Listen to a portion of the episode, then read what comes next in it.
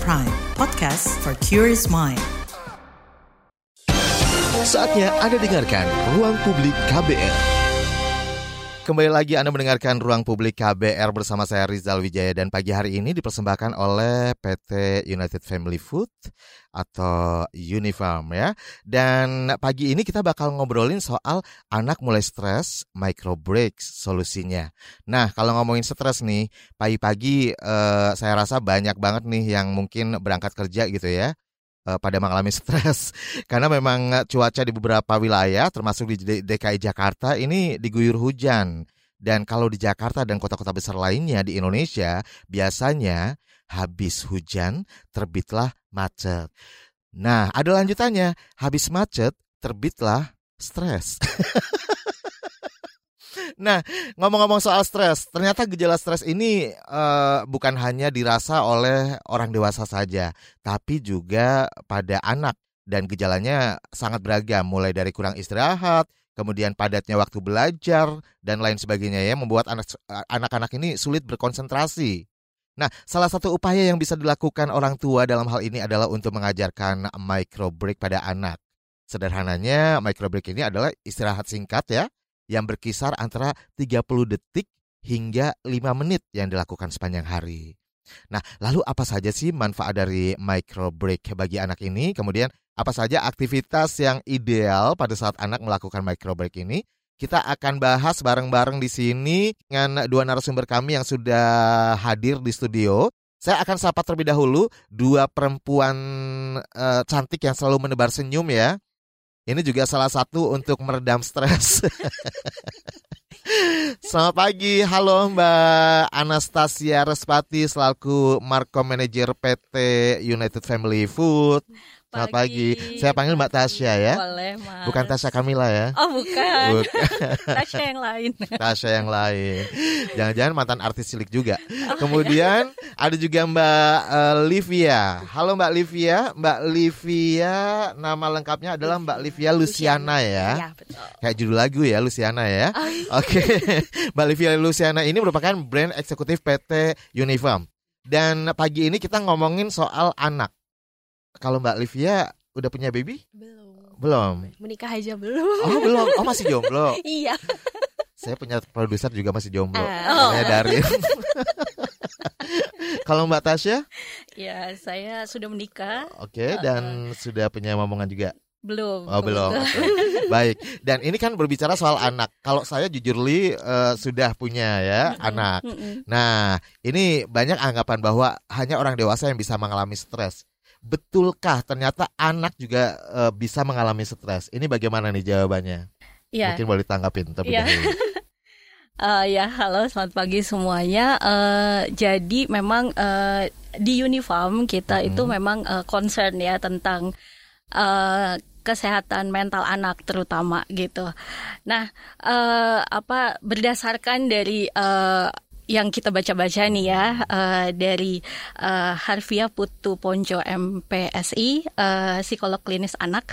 Jadi yang uh, stres itu memang bukan cuma orang dewasa aja pastinya gitu. Jadi anak-anak tuh juga di masa tumbuh kembangnya dia itu terkadang juga mengalami berbagai masalah ya kan karena apalagi anak yang sudah dalam usia sekolah. Ternyata anak-anak juga punya beban hidup ya. Oh pastinya. Kayak beban hidup rata ya. Nggak cuma untuk orang dewasa. Orang dewasa.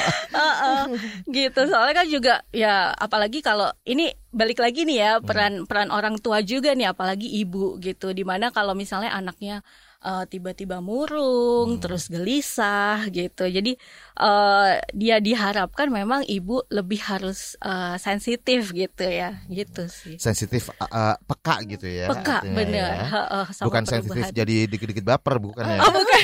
bukan. Peka. Kalau anak mungkin uh, sudah mulai murung seperti tadi katakan, Mm-mm. sudah mulai menyendiri, bisa Mm-mm. jadi ini tanda-tanda dari uh, gejala stres itu ya. Iya. Sama sebenarnya kayak orang dewasa juga gitu ya. Ya sama. Kalau udah stres kan biasanya suka uh, menyendiri di kamar Benar. gitu kan. Mm-mm. Sampai seharian nggak disapa juga nggak mau nyaut ya. Mudi. nah, ini sekarang ke Mbak Livia nih. Jadi kalau ngomongin soal rentang usia, apakah semua anak juga bisa mengalami stres? Apa ada rentang usia nih?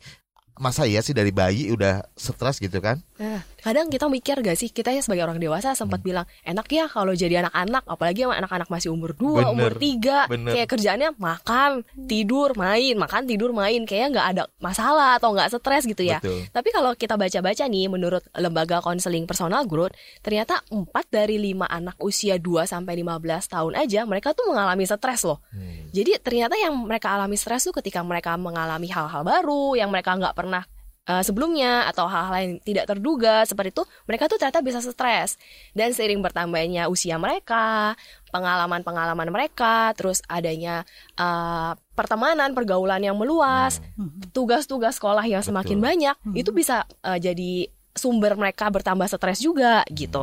Uh, dan Apalagi kalau ngomongin sekolah nih ya, tugas sampai dibawa ke rumah. iya PR segala macam. Belum lagi banget. ekstrakurikuler. les-les. Belum lagi berantem sama temen sebayanya. Iya betul, seperti itu. Jadi orang remaja-remaja juga semakin stres. Ada isu-isu sosial lah, diskriminasi lah, bullying, Hmm, nah betul. kayak gitu.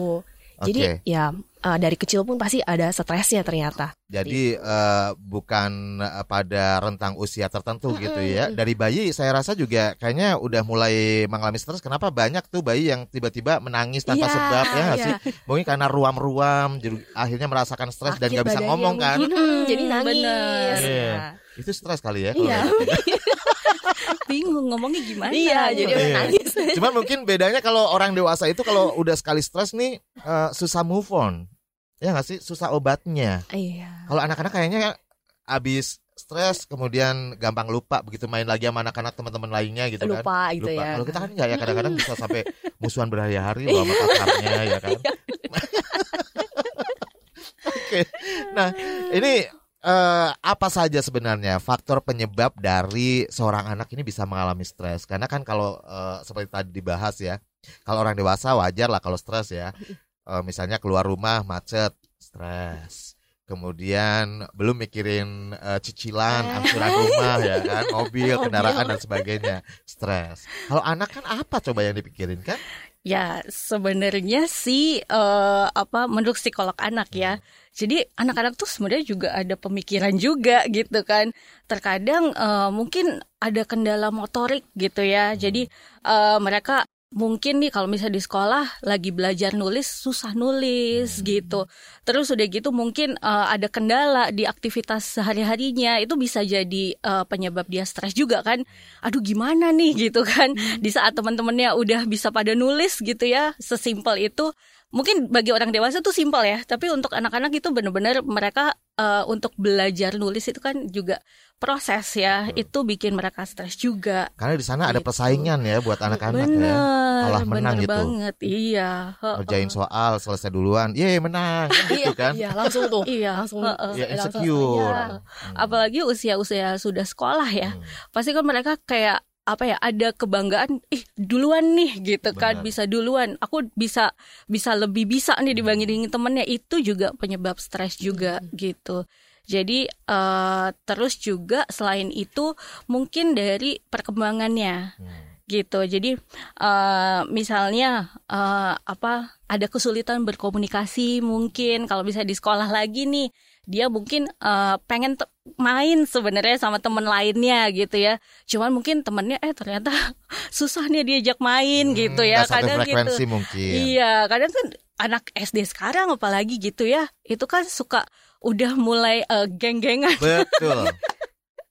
kayak beda beda mungkin yang satu suka eh, apa ya eh, princess siapa Hmm, gitu. hmm, eh yang satu suka princess siapa gitu. Hmm, betul. udah beda gitu. Itu kadang juga jadi eh, eh, penyebab stres juga sih Hmm. gitu Jadi ada pe- perbedaan pendapat dan perbedaan apa ya istilahnya ya kayak Mm-mm. eh, yang disukai yang gitu disukai ya. atau enggak gitu ya. iya benar bisa, benar bisa bikin stres ya. Iya. Tapi bener loh orang dewasa juga bisa gitu. iya Nggak sih kita beda kita pendapat juga stres Iya, ya kalau kita ada ada nih kita tahu ada grup pertemanan kita ternyata mereka ada grup lagi di dalam grup. Itu Iya, juga bikin iya. stres kan? iya benar Gue gak di dalam grup itu Nah. gitu ya. Iya, jadi insecure. Lah, sama anak kecil juga sih gitu Ternyata gitu Berarti ya. ada insecurity juga gitu kan di mereka gitu Selain itu, Iya, eh, terus juga eh, apa namanya mungkin juga ada aturan-aturan nih di rumah maupun di sekolah gitu. Mungkin kalau misalnya eh, di rumah gitu eh, jam segini mungkin dari ibunya gitu ya mungkin jam segini harus tidur siang misalnya gitu. Terus nanti karena biar bisa eh, ngerjain PR misalnya gitu. Terus padahal anaknya ya aku kan belum ngantuk ya masih pengen main gitu kan. Kayak ada paksaan di situ ya. Iya gitu. Kadang kadang kadang hal-hal yang seperti itu juga sih yang bikin stres. Oke. Jadi artinya eh, faktor penyebab stres ini bisa datang bukan hanya dari mereka tapi datang dari orang-orang sekitarnya juga ya. Dari orang tua juga bisa ternyata ya. Bisa, bisa. Justru yang harusnya meredam malah jadi penyebab stres juga. Iya. Misalnya ngelarang ini itu dan sebagainya gitu kali ya. Iya. Aduh ini aku jadi kayak sambil belajar lagi nih dan bercermin apa yang udah aku lakuin ke anak-anakku. Jangan selama ini aku eh, terlalu ini bikin stres mereka ya. Baik. Dan em, ini berbicara soal gejala, gejala stres. Ini pada anak apakah sama dengan orang dewasa? Tadi kan se- sedikit disinggung. Nah, ini seperti apa nih? Ya, ini juga yang kita baca dari sumber UNICEF nih ya. Hmm. Eh, ternyata gejalanya juga kurang lebih sama nih dari dewasa sama anak-anak. Hmm. Eh, misalnya ada gejala, kalau misalnya gejala fisik nih, misalnya napas tersengal-sengal, berkeringat, jantung berdegup kencang. Ini Hmm. contohnya kayak saya aja sekarang lagi berdegup, berdegup Eh, kencang nih serius? seperti ini. Eh, serius kenapa? Deg-degan Oh, nih. Terus mungkin susah tidur ya semalam juga. Ya susah tidur wah gimana Udah nih kepikiran ya? Iya. Kepikirannya dari seminggu gitu. yang lalu ya. Begitu dapat tugas jadi narsum di talk show ruang publik. Ah, iya, tuh langsung susah tidur tuh dari semalam tuh. Terus eh, Jangan-jangan hostnya ntar nyebelin gitu ya. Ternyata bener. enggak dong, enggak dong. Oke oke oke bisa dilanjut. Iya, terus misalnya mual-mual, biasa suka sakit perut gitu kalau misalnya lagi stres atau ini salah satunya juga nih berat badannya naik atau turun. Kadang kan ada orang yang stres malah jadi makan terus, ada yang malah jadinya susah makan, sus- eh, nggak bisa makan kayak gitu. Terus eh, jadi lebih sering sakit. Nah, itu itu dari gejala fisiknya. Kalau dari gejala emosionalnya, ada yang jadi gampang marah. Hmm. jadi emosi jadi meledak-meledak. Tapi ada juga yang jadi malah menarik diri kayak tadi kita udah sebutin sebelumnya, menarik diri, mengurung diri di kamar, jadi nggak efisien kerjanya atau jadi nggak mau tanggung jawab, nggak mau ngerjain apa pun, pokoknya lagi stres tuh malah jadi nggak mau ngapa-ngapain lah kayak gitu. Jadi itu sih dampak eh, gejala-gejala yang bisa kita lihat. Dan dan orang tua bakal diuntungkan ketika anak yang udah mulai stres eh, mau sharing gitu ya. ya Coba kalau yang tertutup Benar, gitu kan benar, anaknya. benar, Ini lebih benar. susah lagi kali Iya. ya. Iya. Makanya peran ibu balik lagi penting banget sih. Kalau eh, Mbak siapa? Lavia? Livia?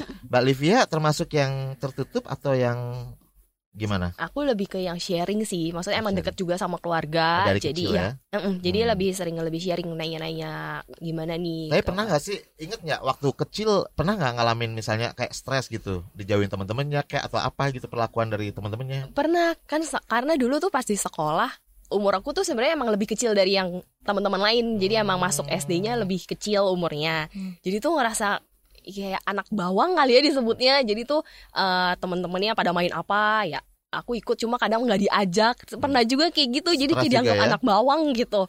Sampai Iya, nangis ya? in, iya sih. ya, pernah sih nangis.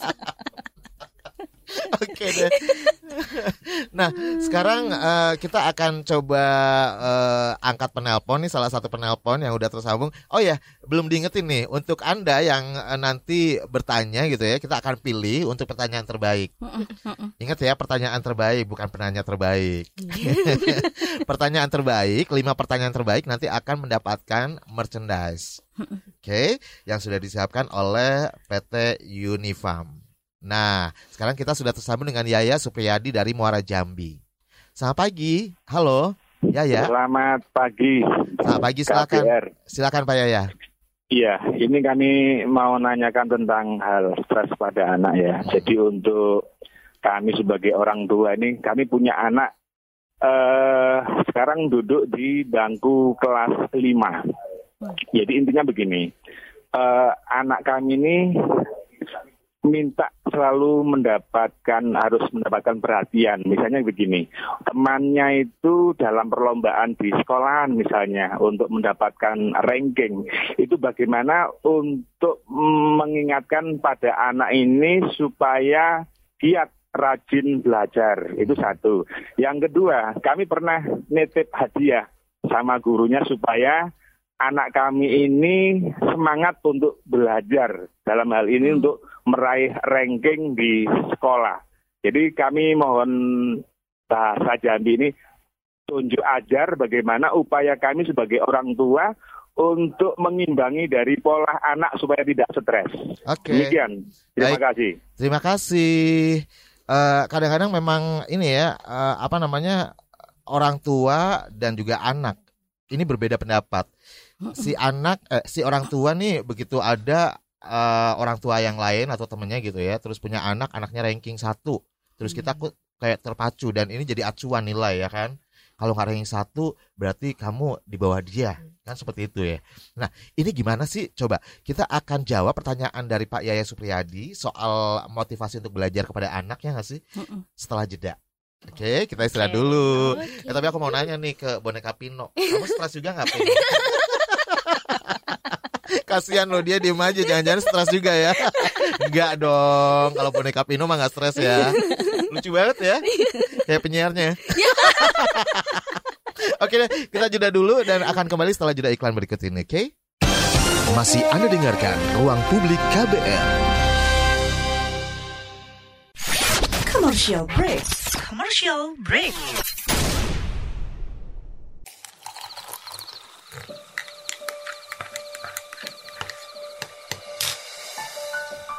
Hai, kamu apa kabar? Masih suka menikmati senja dan kopi? Aku masih ingat kebiasaan kita. Sehabis pulang kerja, selalu mencari tempat untuk sekedar ngobrol dan ngopi. Tapi kadang kita kehabisan bahan obrolan. Aku masih melakukan hal yang sama sampai sekarang tanpa harus takut habis bahan buat ngobrol. Karena aku selalu mendengarkan KBR sore dari Senin sampai Jumat jam 4 sore. Ah, aku rindu. KBR Inspiratif Terpercaya. Masih Anda dengarkan Ruang Publik KBR.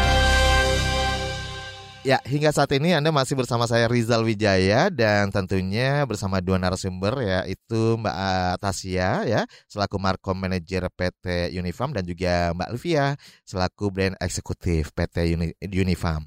Baik, dan kita masih ngomongin soal anak mulai stres, micro break solusinya. Dan eh, tadi ada pertanyaan ya eh, dari Muara Jambi dari Bapak Yaya. Kalau Pak Yaya ini nanya, mungkin dia punya permasalahan. Kamu bertanya, kamu bertanya-tanya. ya, jadi anak butuh perhatian lebih gitu ya. Bagaimana cara eh, meningkatkan keinginan untuk belajar supaya tidak tertinggal oleh teman-temannya Iya. gitu kan. Mm-mm. Nah ini kira-kira motivasi apa nih yang harus dibangun atau eh, apakah karena memang kurang komunikasi gitu ya antara orang tua dengan anak atau seperti apa? Mungkin ada permasalahan-permasalahan yang akhirnya bikin kondisinya seperti ini ya. Nah mungkin boleh ditanggapi deh dari siapa dulu nih? Eh, coba dari aku dulu Oke, ya. Eh, jadi pertama-tama tuh biasanya kita tuh harus coba terima perasaannya si anak. Jadi biarin anaknya tuh cerita dulu sama, sama orang tuanya. Kita ngerti dulu perasaan dia tuh sekarang gimana sih? Lagi sedih kah? Lagi marah kah? Atau misalnya lagi pusing, lagi stres. Jadi tuh kita dan kita tuh nggak boleh menghakimi. Jadi biarin mereka cerita dulu, biarin mereka utarain dulu perasaannya gimana dan kita terima aja. Jangan menghakimi dulu, jangan jangan diocehin dulu atau Oke. diapain dulu gitu ya. Jangan menghakimi dulu ya Pak Yaya ya, karena Pak Yaya juga bukan seorang hakim kan. Iya, terus dari situ eh, dari kita udah bisa memahami perasaannya, semoga anaknya juga udah mulai percaya gitu ya sama orang tuanya. Di situ kita bisa mulai bangun relasi nih sama anaknya. Oh begitu udah mulai enak Iya, ngobrol merasa mulai- diterima gitu ya. Bangun relasi misalnya nih, ajak anaknya melakukan hobinya. Misalnya hobinya ngapain? Eh, main kah, nonton kah? Kita bisa temenin mereka nonton, temenin dia main kayak gitu. Nah, di situ kan makin kebangun nih relasi sama anaknya. Nah, dari situ mungkin anaknya bisa makin sering cerita dia ada masalah apa sih mungkin di sekolahnya. Mungkin dia eh, tadi kurang motivasi belajar, mungkin ada ya mungkin ada masalah dengan temannya di sekolahnya. Bahkan tanpa ditanya ya kadang-kadang suka Iya, cerita sendiri cerita karena sendiri. sudah nyaman ya. Mm-mm, betul. Jadi dari situ sih caranya dengan bangun relasi dengan anak tersebut. Terus eh, ya kita juga kenalin cara self care. Maksudnya setelah mereka cerita nih, kita ajarin cara mereka self care tuh gimana, cara mereka menyayangi dirinya sendiri gimana. Kalau misalnya emang ternyata mereka menerima eh, bully atau misalnya ada stres di sekolah, kita bantu cari solusinya seperti itu. Tapi ya balik lagi jangan dihakimi, jangan kita malah bilang kamu sih gini gini gini. Nah, siapa tahu itu bukan salahnya dia sebenarnya. Dia pun lagi butuh teman, butuh apa pendamping seperti itu. Jadi kita ajarkan cara-cara seperti itu sih. Oke. Oh, jadi gitu ya. Mm-mm. Nah, mungkin ada tambahan lagi. Eh, nah, kalau tadi kan dari Mbak Liviani, dari Mbak Tasya Iya. untuk Kak Yaya. Iya, mungkin tambahannya adalah eh, kan tadi komunikasi ya. Komunikasi itu eh, balik lagi nih kalau misalnya anak itu kan eh, yang deketin harus dua-duanya ya. Mungkin mungkin nih ada anak yang oh kayaknya dia lebih nyaman ngomong sama bapaknya mungkin. Terus satu lagi mungkin lebih nyaman dengan ibunya gitu ya. Mungkin eh, apa harus dicoba juga. Memang komunikasi kan harus dicoba ya gitu. Kalau misalnya nggak nggak nggak bisa dari ibunya mungkin dari bapaknya juga gitu. Jadi eh, di situ eh, apa komunikasinya tuh bisa timbal balik Oke. gitu. Jadi bukan hanya kita eh, apa namanya yang pengen didengerin sebagai orang tua gitu ya, tapi iya. juga anak juga perlu didengerin Betul, loh. perlu bener Menjadi pendengar yang setia. Iya. ya. Uh, pendengar setia. pendengar setia. Oke deh, dan kita ingetin lagi untuk Anda yang bertanya ya melalui telepon bebas pulsa di 0800 245 7893 atau melalui WhatsApp di 0812 118 8181 dan melalui live chat YouTube Berita KBR atau yang sudah mention ke Instagram at kbr.id Anda berpeluang mendapatkan 5 merchandise yang sudah disiapkan oleh PT Unifarm ya. Dan kalau eh, Anda melihat sekarang di layar YouTube Anda, kita bisa melihat di sini ada Pino es root buah. Nah, ini apalagi nih? Pino es root buah, penasaran ya?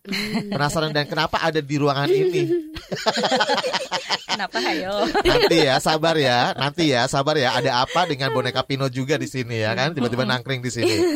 Sebelumnya aku nanya lagi nih ya untuk eh, Mbak Tasya dan juga Mbak Livia. Kira-kira apa nih dampak yang akan terjadi atau pengaruhnya terhadap anak yang eh, mungkin mengalami stres gitu ya? Kira-kira apa nih? Ah, dampaknya ini juga kita baca dari website ya dari hellosehat.com. Jadi dampaknya itu anak tuh jadi rentan mengalami. Ini kalau lebaynya nih bisa mengalami gangguan jiwa bahkan sampai depresi gitu. Bisa kayak sampai bisa sampai seperti itu. Bahkan bisa juga dia tuh mengalami kekurangan gizi seperti yang tadi saya sebutkan sebelumnya. Kadang tuh anak saking stresnya jadi nggak mau makan. Akhirnya Iya. kesehatan ya efeknya Iya, ya. jadi eh, jadi bisa kekurangan gizi, terus ya nggak nafsu makan, berat badannya turun terus, dan biasanya kan anak-anak ini masih sekolah dan itu bisa mengaruh, mempengaruhi prestasinya juga di sekolah, jadi menurun seperti itu. Oke, jadi gitu ya. Baiklah. Dan eh, berikutnya em, jika anak mengalami stres nih, orang tua tentu tidak boleh panik ya, apalagi ikutan stres. Terus stresnya jadi double-double dong. Iya. lalu, apa nih yang pertama kali seharusnya dilakukan oleh orang tua ketika anak mengalami stres nih? Yang pertama banget yang harus dilakukan. Iya, jadi ini eh, apa pencegahannya ya? Iya. Ha-ha, kalau misalnya ini. Jadi eh, menurut ikatan eh, dokter anak itu eh, kita tuh kalau misalnya kita udah kayak sense gitu ya anaknya, eh kayaknya anakku kok eh, kayaknya agak stres gitu ya. Nah mungkin bisa lebih banyak memberikan perhatian Hmm. ke anak gitu. Terus juga tadi ya balik lagi komunikasi tuh emang paling penting gitu. Coba ajak ngobrol anaknya, tahu eh, anaknya tuh punya perasaan apa sih gitu. Terus dia eh, Lagi-lagi kepikiran komunikasi apa? ya. Iya bener itu sih itu intinya ya sebenarnya ya. Nah terus juga eh, kita harus eh, punya waktu juga ya, maksudnya sebagai orang tua untuk dengerin apa sih keluhannya mereka gitu. Nah terus juga setelah udah didengerin nih gitu. Terus kan kita uh, tahu nih akhirnya gitu kan anaknya tuh uh, kenapa. Nah di di saat kita sudah tahu itu dampingi anaknya gitu. Dampingi itu bisa macam-macam ya. Bisa dampingi main dampingi belajar juga. Jadi memang uh, keberadaan orang tua tuh uh, harus harus dirasakan anak-anaknya gitu. Gitu sih. Oke. Jadi memang eh, apa ya namanya ya kehadiran orang tua ini menjadi penting banget ya. Bahkan bisa jadi our hero gitu ya buat anak-anaknya. Tapi emang kadang sih ada ya, mungkin karena kesibukan orang tua ya kan, untuk quality time aja di rumah itu kayaknya udah nggak ada waktu orang Iya. tua ke anak ya kan. Hubungannya jadi apa ya istilahnya kaku gitu kali ya. Hmm. iya Jangan kan buat ngobrol heart to heart. Justru itu berarti yang harus disiapin tuh waktu Bener. quality time sama anaknya. Tapi sebenarnya stres pada anak ini bisa dicegah ya. Bisa. Iya, Bisa diantisipasi ya? bisa bisa, Bisa, banget oke. gitu. Nah, ini kan tadi di awal juga disinggung nih soal micro break. Ini menarik nih. Mungkin eh, masyarakat atau pendengar kita juga eh, ada yang belum familiar banget dengan istilah micro break ini. Ini terbukti bisa mencegah terjadinya stres pada anak. Mungkin bisa dijelaskan soal micro break ini ke Mbak Tasya ya. Oke, silakan Mbak Tasya. Iya, jadi mungkin tadi eh, apa di awal udah disinggung ya micro break. Jadi eh, sebenarnya kita menemukan micro break ini tuh eh, dari Amanda Morin. Jadi ini tuh eh, penulis buku tentang parenting ya sebenarnya gitu. Eh, jadi eh, sebenarnya micro break ini juga dibutuhkan sih sama orang dewasa. Cuman kalau misalnya anak-anak tuh seperti apa sih gitu. Jadi sebenarnya micro break ini salah satu eh, cara untuk mencegah anak supaya tidak stres dengan cara time out nih. Oh, Jadi oke. anak tuh butuh butuh time out nih, time out gitu. kalau orang dewasa butuh healing ya. Iya. Tapi kalau healing kan panjang ya, kita iya. harus punya waktu, mungkin jalan-jalan ke mana Ah, gitu betul. ya. Kalau ini lebih singkat ya. Singkat, jadi eh, apa sebenarnya cuma butuh 30 detik sampai maksimal tuh 5 menit sebenarnya. 30 detik. Yes, 30 detik bisa ya buat meredam stres pada anak ya. bisa, Wow. bisa. Kalau orang dewasa memang butuh waktu yang lama. Staycation lah ini itu ya kan. Mungkin karena pemikiran anak kecil lebih simpel ya. Betul. Gitu. Jadi eh, time outnya ini juga kita bisa macam-macam. Mungkin waktu pas lagi belajar nih ajak anaknya berdiri gitu Ah. kan terus stretching stretching nah itu sebenarnya udah salah satu juga gitu nah terus mungkin eh, apa eh, kasih makanan yang seger-seger gitu kan. Itu jadi eh, sebenarnya break ini tuh juga eh, sebagai wadah untuk eh, orang tua tuh juga untuk mengenal anaknya. Jadi mungkin mereka bisa having fun bareng gitu sebentar sambil eh, apa nyobain yang seger-seger gitu ya. Nah itu tuh eh, apa salah satu micro break juga. Oke. Nyobain yang seger-seger, seger dan lembut. Itu lebih asik lagi ya. Aduh kalau ngomongin seger dan lembut jadi inget deh. apa tuh Aku soalnya pengen banget nyobain yang seger dan lembut. Pino es serut buah. Kita bakal ngobrolin soal Pino setelah ini ya. Iya, iya, iya. Siapa sih Pino? Pino, kamu diem aja loh dari tadi. Kasihan loh dia. Siapa tahu dia mau cerita sebenarnya dia ada Oh, beban banyak. hidup apa coba. Tapi sebelumnya ada eh, pertanyaan. Oh, break dulu. Kata Pak produser break dulu. Hmm. Oke, kita jeda dulu ya. Nanti kita akan kembali setelah iklan. Oke, jangan ke mana-mana. Masih Anda dengarkan Ruang Publik KBR. Yuk follow social media KBR. Twitter at Berita KBR, Instagram at KBR.id, Youtube Berita KBR. Masih Anda dengarkan Ruang Publik KBR. Nah, kita masih di sini di Ruang Publik KBR dan kita masih bersama PT Unifarm ya dengan tema pagi ini anak mulai stres micro break solusinya. Tadi juga sudah disinggung ternyata micro break ini penting loh buat eh, mengatasi stres pada anak ya untuk mencegah padahal hanya sekedar waktu 5 detik sampai eh 30 sorry Menit. 30 detik sampai 5 Lima menit, menit. ya. Uh-uh. Nggak harus lama-lama kayak orang dewasa ya, Nggak. baru bisa eh, lepas dari eh, beban hidupnya. Itu pun balik lagi ntar. Beban hidup sih lama ya, nggak cuma cukup healing. Aduh. Jadi inget angsuran lagi deh. lagi deh. Baik. Kita ngomongin soal eh, Pino es serut buah nih. Tapi sebelumnya ada pertanyaan juga dari pendengar ya. Nah, ini dari Mas Donil melalui YouTube. Apakah micro break pada anak ini bisa bisa nggak dengan menjauhkan anak dari gadget dan kembalikan kepada permainan anak pada umumnya? Oh, lato-lato nih pasti arahnya. Iya kan? Nggak main gadget, mainnya lato-lato di mana-mana bunyi lato-lato ya kan? Pengen deh ke satu daerah yang tidak ada bunyi lato-lato ada nggak sih sekarang? Nggak ada kayaknya ya. Eh, nggak ada. Oke, boleh dijawab deh, Mbak. Eh, iya ya, eh, apa gadget pada anak ya. Eh, ini juga eh, menurut eh, psikolog Pundi eh, Putu Andani ya. Jadi eh, kalau misalnya anak SD terutama ya dari eh, enam tahun ke atas gitu ya, itu kan eh, mereka memang mungkin eh, sudah ada kebutuhan untuk ada screen time dengan gadget gitu. Nah, jadi eh, apa sih yang bisa orang tua lakukan ya gitu untuk untuk bisa mengurangi ini? Mungkin eh, kita bisa mengurangi proporsi screen time-nya gitu. Jadi eh, memang eh, anak ini se- selain eh, kita harus tadi komunikasi, terus juga eh, mungkin kita punya perjanjian. Jadi janjian nih sama anaknya. Kamu cuman bisa eh, screen time segini lama ya, gitu misalnya. Ada SOP-nya ya. Ada SOP-nya. Terus juga eh, disiasatinya bisa eh, menentukan wilayah mana di, di rumah anak boleh pegang gadget gitu. Hmm, Oke. Misalnya eh gadget cuman boleh di eh, ruang tamu misalnya gitu ya.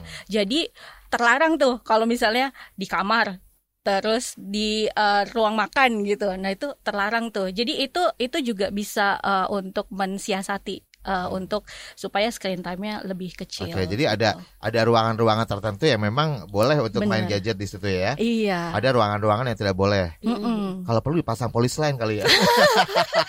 Rame rumahnya. Ada bariernya gitu. ada aja. Oke. Nah, ngomong-ngomong es serut eh, Pino. Ini kan kalau mungkin masyarakat hanya tahu ya kalau es serut itu eh, biasa tuh diserut gitu ya kan. Yang entah esnya Dibuat dari, air apa? gitu kan. Syukur-syukur air zam-zam ya kan. nah, ini eh, boleh dikasih tahu nih. Mungkin es serut ini sebenarnya apa sih? Es serut Pino, es serut buah ya kan? Pino es serut buah dan ini bonekanya ya sebagai ikonnya ya. Iya, Hmm, betul. Mirip-mirip sih sama aku ya. Iya. Apanya nih lucunya ya? Oke, mungkin kita boleh kenalan dulu dong dengan es Pino es serut buah ini. Iya. Jadi ini Pino es serut buah. Jadi eh, ya kami dari eh, PT United Family Food eh, kami concern ya dengan eh, kesehatan anak, dengan eh, kesehatan mental anak dan juga ibunya ibunya sendiri juga seperti itu. Jadi kami hadirkan ini Pino es serut buah. Es serut buah yang kaya vitamin. Ada B3, B, B1, B3, B6 dan B12. Jadi Pino es serut buah ini ya seperti tadi di- sering disebut Pinonya esnya ini eh, es itu selembut salju. Jadi dia ini dihadirkan dalam bentuk cair. Biasanya yang disebut es itu kan biasanya ditaruh di freezer ya. Betul. Udah dimakannya dalam keadaan beku. Iya. Sedangkan si Pino es serut buah ini memang dijualnya cuy udah dalam keadaan cair. Jadi nggak ibu-ibu tuh nggak perlu repot takut. Ayo kita harus cepet-cepet pulang nih. Nanti esnya keburu cair ya gitu Habis kan. nih sampai rumah. Iya udah lumer, udah tinggal minum ya, bukan makan es krim gitu Padahal kan. dia mau ngegosip dulu kan misalnya. Terus di mobil udah ke mana-mana tuh. Iya udah kotor. udah kotor. Nah ini juga di, eh, di- eh, dalam bentuk cup lagi, jadi tuh nggak perlu nggak perlu takut lumer gitu kan. Eh, dalam eh, dalam bentuk cair, jadi sampai rumah dimasukin dulu nih ke dalam freezer, dimasukin dalam freezer. Ketika udah beku, udah bisa dikonsumsi itu sama ibu maupun sama anak-anaknya seperti itu. Jadi eh, apa namanya dengan ngemil atau nyemil ini ya Pino es serut ini bisa juga buat mengisi micro break itu Iya tadi ya. betul. Benar. Iya. Ketika anaknya udah mulai bosen, lagi stres eh, belajar, bikin PR, bisa dikasih pino nih coba kita makan pino dulu dan ini nggak makan waktu sampai lima menit bahkan tadi kan Iya. 30 detik sampai lima menit seperti itu Betul. Nah, lalu ada pertanyaan juga nih dari Adin Nur Islam di YouTube ya. Bagaimana produk Pino mengelaborasi mengelaborasi dengan micro break? Nah, ini Hmm. nih menarik ya. Apa hubungannya untuk kenapa harus nyemil pino Iya, Pino ya kan saat micro break? Iya, eh, jadi ini eh, sesuai dengan eh, survei yang kita lakukan juga ya di brand gitu. Jadi eh, kita ada ada tanya beberapa ibu-ibu dan anak-anak gitu. Eh, mereka itu kan terkadang kalau misalnya sore nih udah di rumah, itu tuh eh, kan apa belajar gitu. Abis makan siang, terus ada yang belajar, ada yang main gitu ya. Eh, cuman eh, sore-sore ini di- eh, ket- ketika mereka belajar itu tuh eh, jadi ada kejenuhan biasanya dari anak-anak ini Karena monoton mungkin. karena ya. monoton atau mungkin ada eh, soal yang susah mungkin ya gitu. Nah, eh, mereka itu ada kecenderungan di di jam-jam sore ini membutuhkan eh, sesuatu yang segar gitu. Nah, jadi ini tuh sebenarnya waktu terus waktu kita baca-baca nih tentang micro break pada anak, kok kayaknya matching banget gitu ya. Jadi eh, apa micro break itu kan memang eh, butuh time out di di eh, apa kegiatan sehari-harinya untuk bisa time out dan eh, refresh kembali gitu. Nah, jadi eh, Pino di sini itu kan juga kita tuh eh, es serut buah tadi ya. Ha-ha. Nah, kita itu juga eh, ada cara makannya nih gitu. Ini nih yang harus diperhatikan karena juga salah satu pertanyaan kuis ya. Jadi eh, apa? Emang cara makannya berbeda dengan es-es yang lain gitu. Nah, Seperti apa sih unik deh itu. kayaknya. Ini coba aja kalau ada yang udah bisa dimakan ya. Bisa langsung Iya. praktek nih aku ya. Oh, oh, oh, oh. Jadi kalau misalnya uh, Pino ini uh, perbedaannya adalah uh, jadi kita uh, apa di di paketnya kita ada ada sendoknya juga gitu. Terus itu uh, bisa di uh, apa gergaji-gergaji gitu supaya gampang nih bukanya. Pertama itu. Terus udah gitu juga wak- Gergaji gergaji maksudnya gimana? Iya. Mungkin bisa Jadi- dibuka nggak sih satu? boleh boleh Boleh, ya? boleh. Yang mana ya? Ini soalnya banyak variannya ya ternyata Iya, ya. Boleh betul. dibuka dan nanti dipraktekkan. Coba ada gergaji-gergaji yang mana yang dimaksud? Ya. Oke. Bentar ya. Yes, kita coba buka ya untuk Pino es root ini. Seru nyerutnya, seger esnya. Besok kalau ada iklan kayaknya pakai suaraku nih. Iya.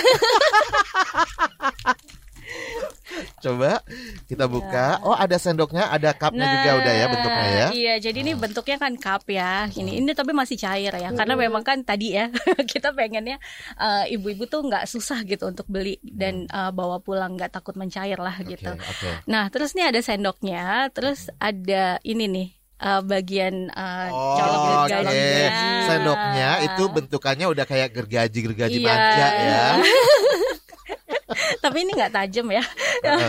jadi jadi ini eh, nanti kalau udah beku dari freezer, terus dia dicolok, Hmm. nah terus digergaji-gergaji gitu. Oh, gitu. jadi ada treatment di situ ya Iya. buat buat ngisi micro break ya. Oh iya bener juga, bener juga, bener juga, nyambung nyambung sih. Bener. Jadi ini salah satu juga eh, apa sarana ibu atau eh, bapak lah ya gitu untuk bisa eh, apa me- merasakan nih Betul. gitu kan sensasi gergaji-gergaji. Jadi bener. sebelum makan nih ada ada eh, ada effort di sana ya. Iya, heeh, gitu. Itu itu yang bikin eh, kegiatan eh, memakan pino ini menjadi bisa salah satu menjadi micro break Oke. gitu. Nah, terus nanti kalau udah gergaji-gergaji, terus kita ada cara eh, serut-serutnya iya. gitu. Gimana tuh? Nah, karena pino ini eh, es serut selembut salju tadi gitu. K- Mungkin kalau misalnya gambaran eh, es serut kan kayak kristal-kristal gitu ya, Betul, jadi betul, keras gitu kan ya. keras. Tapi karena pino ini tuh lembut gitu, jadi waktu pas eh, nyendok gitu, itu tuh bisa diserut maju mundur gitu. Oh, I see. Serut-serut maju mundur gitu. Ini tuh salah satu aktif Kok seru ya? Seru loh. Iya, Hmm. gitu. Justru justru kegiatan eh, kegiatan ini yang bisa bikin seru nih Hmm. antara orang tua sama anak-anak serut-serut maju mundur Eh. sampai numpuk nih karena kan itu kan benar-benar lembut banget ya benar-benar aduh sayang banget ya kita nggak bisa Hmm. Iya. nyobain Jadi ada seninya di situ ya. Heeh. Oh. Heeh, nanti sampai sampai eh, Udah penuh. menggunung gitu ya, ya. sampai gunung baru dimakan. Nah, jadi Hmm. Itu cara makannya seperti itu ya. Iya. Jadi dibuka di gergaji-gergaji manja ya.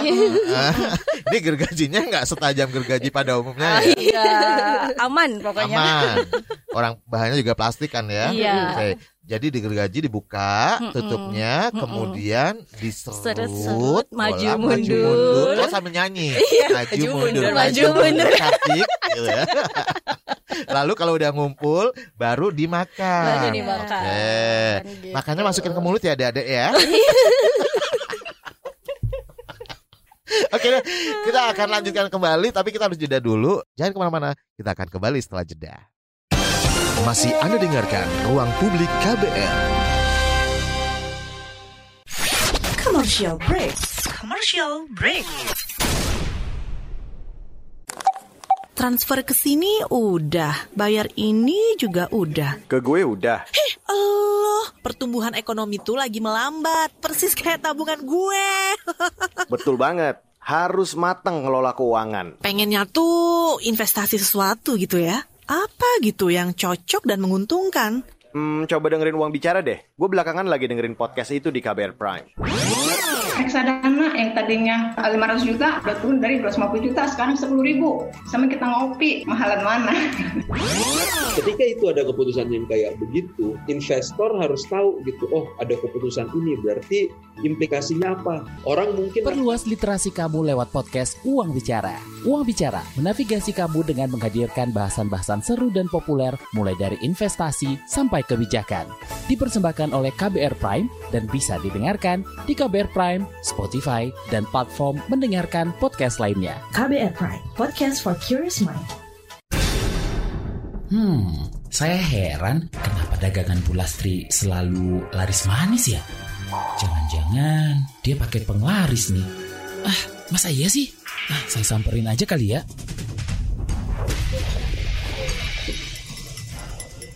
Eh, Pak Bayu, gimana Pak? Udah makan siang belum?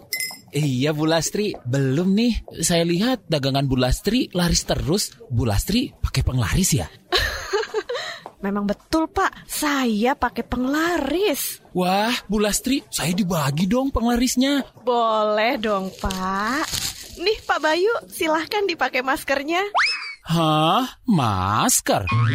Betul Pak Bayu, masker ini yang membuat dagangan saya laris manis sekarang. Karena pembeli merasa aman beli kue-kue saya. Selain itu juga melindungi saya terpapar virus. Karena kan kita ketemu banyak orang. Dan saya juga nggak pernah lepas sekalipun selama berjualan. Dicoba deh Pak Bayu.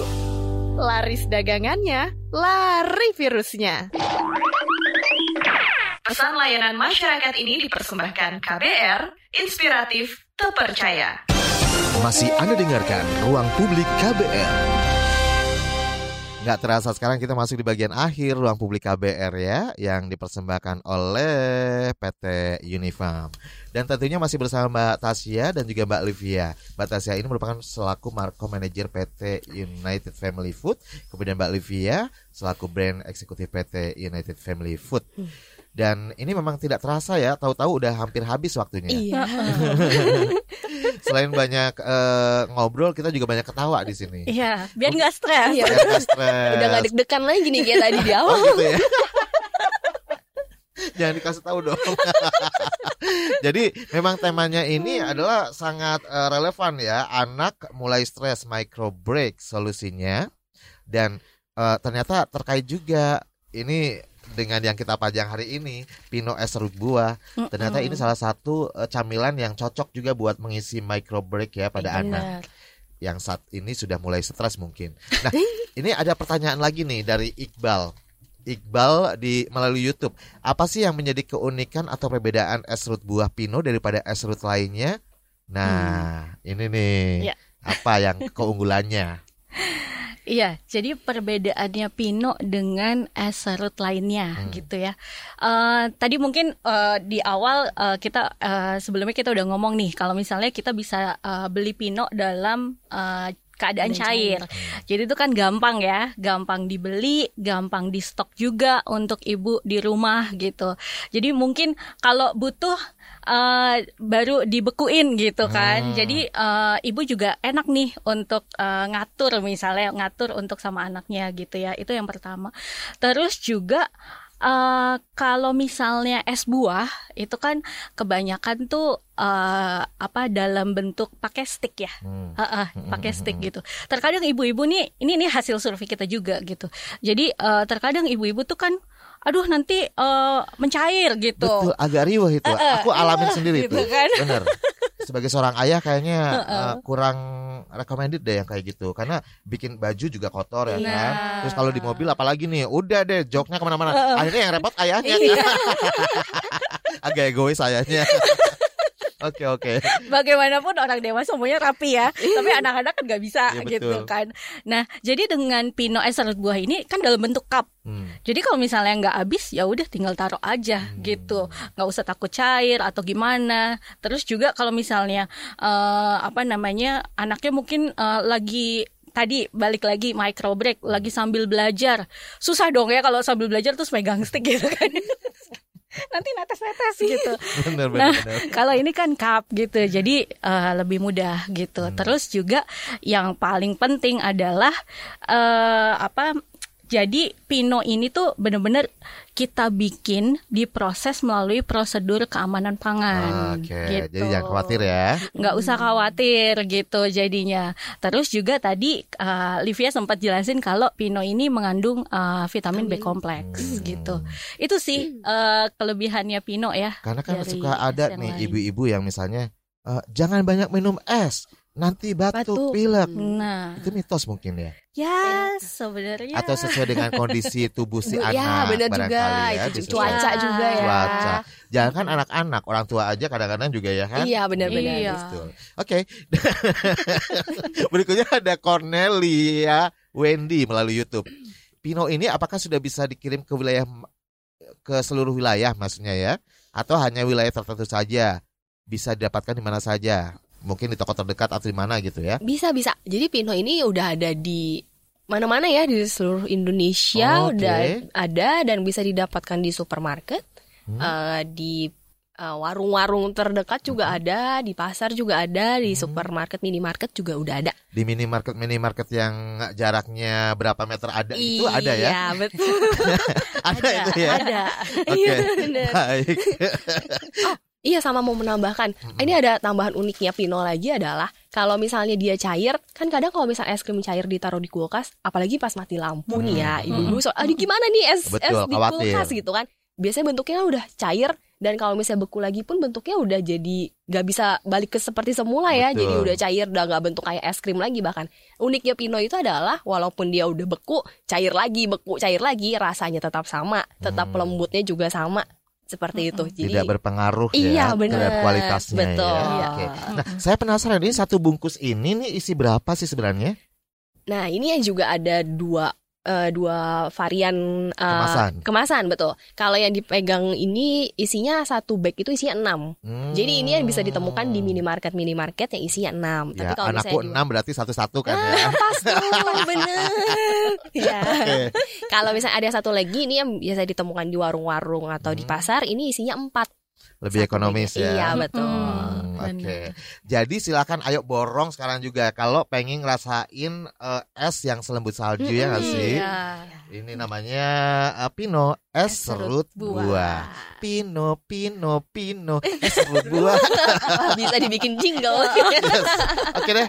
Dan kita bakal umumin dulu nih eh, untuk lima pemenang pertanyaan terbaik yang sudah dipilih oleh produser kami ya. Eh, saya akan ucapin selamat untuk Adin Nur Islam melalui YouTube, kemudian Mas Donil melalui YouTube, Yaya Supriyadi melalui eh, telepon di Muara Jambi tadi ya. Kemu- sebenarnya yang telepon ini banyak banget bukan cuma Pak Yaya. Tapi memang waktunya yang terbatas ya. Kemudian ada Iqbal Rizky Ramadan melalui YouTube. Iqbal ini mungkin sejenis bola gitu ya. Bola X gitu ya. Iqbal. Iqbal. Iya. Kemudian Cornelia Wendy melalui YouTube juga. Selamat dan bagi para pemenang bisa menghubungi WhatsApp di KBR. Silakan Anda hubungi. Selamat sekali lagi mendapatkan 5 merchandise. Saya sendiri juga belum tahu nih merchandise-nya apa yang jelas dari PT Unifarm udah disiapkan Iya. begitu menarik gitu ya. Hmm. Oke, dan kemudian saya juga ingetin lagi ada tiga flashcard senilai seratus ribu rupiah masing-masing, jadi total tiga ratus ribu rupiah untuk tiga yang bisa menjawab pertanyaan dengan benar, yaitu pertanyaannya bagaimana cara memakan pino es serut buah tadi udah dijelasin Betul. dengan sangat jelas dan bahkan dipraktekkan bahkan dinyanyikan ya. Iya. Ditambah dengan kreativitas kali jawabnya ya, biar makin menang kali ya. Betul. Atau bisa bisa juga sambil praktek, Praktek ya. Makan es serut selembut salju yaitu Benar. pino ya Iya, sih. Temukan di minimarket terdekat. Nah, atau sambil belanja gitu kan bisa ya sekreatif mungkin deh. Iya Ya, benar. benar. Silakan bisa jawab eh, melalui akun Instagram masing-masing, akun Instagram pribadi. Jangan lupa jangan dikunci ya, jangan Iya, diprotek. benar. Jangan diprotek biar nanti bisa kita uh, Iya, DM ya. Oke, kalian bisa menjawab melalui story Instagram masing-masing dengan tag ke @pino underscore Indonesia dan @kbr.id. Jangan lupa sertakan tagar es serut selembut salju. Atau bisa juga uh, seru nyerutnya, seger esnya. Boleh bareng dong yuk. Oh, boleh. Satu, dua, tiga. Seru Seru nyerutnya, nyerutnya, seger seger esnya. nah, untuk pengumuman pemenang akan disampaikan tanggal 15 Februari melalui Instagram Story at Pino underscore Indonesia. Terima kasih loh mbak-mbak yang udah datang main-main ke KBR dan sudah membawa oleh-oleh juga luar biasa ya Pino es serut buah ini. Iya. Sebenarnya waktunya eh, terlalu cepet ini ya. Iya, Masih iya. kurang ya kita ngobrol-ngobrolnya ya. Nanti bikin seharian. Bosen yang dengerin. kita harus pamit dan terima kasih buat yang udah ikutan juga mendengarkan kami melalui eh, program Ruang Publik KBR. Saya Rizal Wijaya. Terima kasih. Salam. Baru saja Anda dengarkan Ruang Publik KBR. KBR Prime, cara asik mendengar berita. KBR Prime, podcast for curious mind.